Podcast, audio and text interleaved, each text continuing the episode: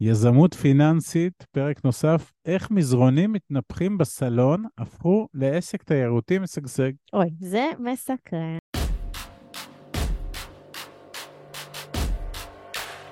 ברוכים הבאים למדברים השקעות עם עמית ואגר. אז על מה אנחנו הולכים לדבר? הסיפור של Airbnb הוא סיפור יפה ומעורר השראה של זיהוי צורך. סיפור של שני חברים המבקשים לשלם את שכר הדירה שלהם, שהתפתח לתופעה עולמית שחוללה מהפכה בתעשיית התיירות והאירוח.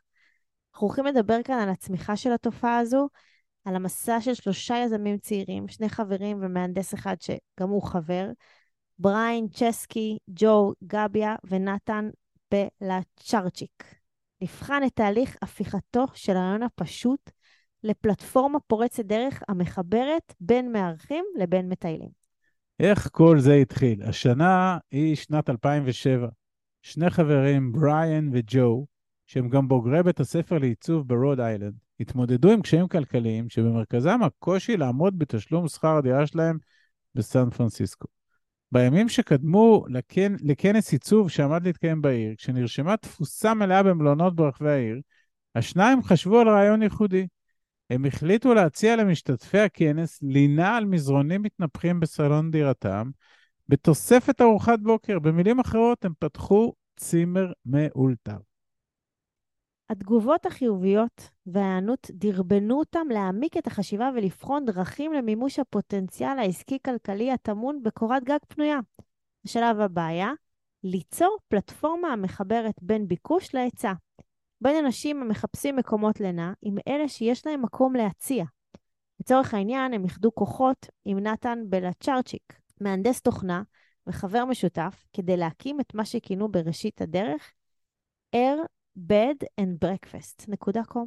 ואז הגיע Airbnb. באוגוסט 2008, אם כן, השיקה השלישייה Air bed and breakfast.com, מרחב או שוק מקוון המאפשר לבעלי בתים להציע חדרים פנויים או בתים שלמים להשכרה לטווח קצר. כדי להתחיל את הסטארט-אפ שלהם, השלישייה המייסדת צילמה ואימתה באופן אישי את המקומות המתאימים שעלו ברישום הראשוני. הם השקיעו מאמצים בהפצת הבשורה ובגיוס מערכים פוטנציאליים, והם השתתפו בכנסים, לקחו חלק באירועי נטוורקינג וחרשו את הרשת ואת אתרי הדרושים ולוחות המודעות השונים. שלבים מוקדמים אלה היו חיוניים בבניית בנק הספקים ובבניית האמון של מה שהפך לקהילה סביב מה שהמייסדים כינו בסופו של דבר Airbnb, שם קליט יותר מקודמו, שגם מנציח את תחילת הדרך בדמותם של המזרונים המתנפחים. ככל ש-Airbnb צברה תאוצה, המייסדים נתקלו באתגרים רבים בהרחבת הפעילות שלהם. כדי להבטיח שקיפות ובטיחות, הם הציגו את פרופיל המשתמש, הטמיעו מערכת סקירה חזקה ופיתחו תהליכי תשלום מאובטחים. האמצעים האלה עזרו לטפח את האמון בין המשתמשים, הספקים והצרכנים, ויצרו תחושה של קהילה בתוך הפלטפורמה. בנוסף, הצוות שכלל את אסטרטגיות השיווק שלו, מינף את המדיה החברתית לטובת העניין, והשיק קמפיינים יצירתיים כדי למשוך מארחים ואורחים כאחד.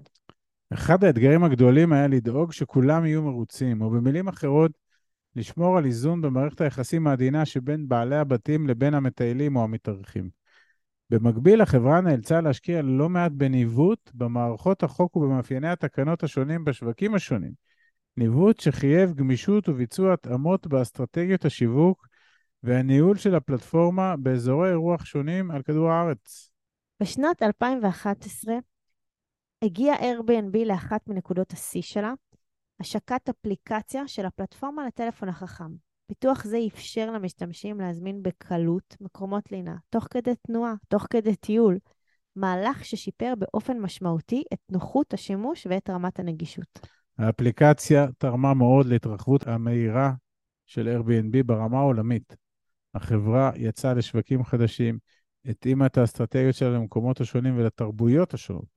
באמצעות שותפויות ורכישות אסטרטגיות, דוגמת פלטפורמת התשלומים החברתית טילט, פלטפורמת Airbnb המשיכה לחדש ולגוון את ההיצע שלה, תוך התרחבות מעניינת גם מעבר למקומות לינה מסורתיים, לנכסים ייחודיים כמו טירות ובתי עץ.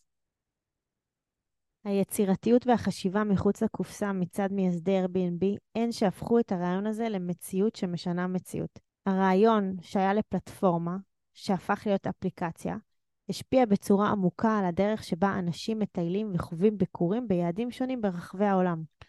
Airbnb סיפקה ועדיין מספקת אלטרנטיבה ייחודית ואותנטית ללינה המסורתית בבתי מלון, תוך שהיא מאפשרת למטיילים לטבול בקהילות ולחוות את התרבויות המקומיות. בנוסף, יש לה תפקיד משמעותי בהקלה על מחסור במקומות לינה במהלך אירועים ופסטיבלים גדולים, כאשר בתי המלון מאופיינים בתפוסה מלאה. ומה לגבי ההיבטים הקרובים לליבנו? הפלטפורמה אפשרה לאנשים מן היישוב, למעשה כמעט מכל יישוב, ובאמצעות כל נכס או מקום מגורים, לייצר רווחים כספיים מהנדל"ן שברשותם. במילים אחרות, לעשות בדיוק את מה שכל אחד מאיתנו צריך לשאוף לעשות, לייצר הכנסה נוספת, להפוך את הרכוש שלנו, במקרה הזה את הבית, לנכס מניב. הסיפור של Airbnb הוא אם כן סיפור מעניין המבטא את כל מה שהעולם החדש מאפשר לנו. הכפר הגלובלי הקטן שניתן היום לבקר בכל פינה שלו. הצורך הנובע מכך במקומות לינה. היצירתיות והטכנולוגיה מחברת בין נותני השירות ובין אלה הזקוקים לו. יזמות, יצירת שינוי ויצירת הכנסה על הדרך, זה כל הסיפור. עד כאן להפעם. כרגיל, שמחנו לשתף בידע ובניסיון שלנו, מקווים שנתרמתם. מי שממש רוצה להכיר ולהיחשף להזדמנויות ההשקעה בהן אנחנו משקיעים, מוזמן לאתר שלנו, תוכלו למצוא הכל שם. אנחנו כמובן גם פעילים בכל הרשתות החברתיות, מוזמנים לעקוב אחרינו. אם אתם מכירים אנשים נוספים שהתכנים שלנו יכולים לסייע להם, נודה לכם מאוד אם תשתפו אותם. להתראות חברים.